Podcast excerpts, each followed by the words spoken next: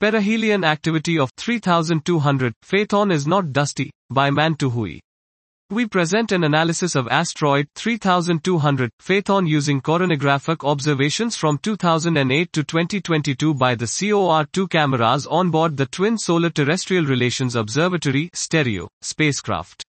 Although the asteroid cannot be confidently detected in individual images, we managed to spot it in image stacks combined from the same sets of perihelion observations, yet only when observed at low phase angles is less than or equal to 30, but not at large phase angles is greater than or equal to 150.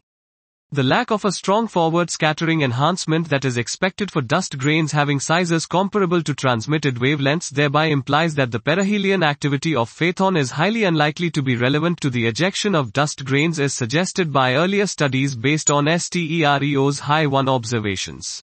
Assuming the observed activity of phaethon is caused by dust ejection will lead to an insurmountable discrepancy in the inferred amount of dust no less than an order of magnitude between the high minus 1 and COR2 observations.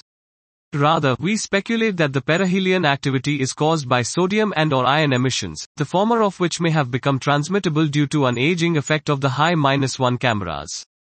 The modeled emission flux is qualitatively similar to the high minus 1 observations in the case where the peak of the atomic production rate is delayed by approximately one day from perihelion.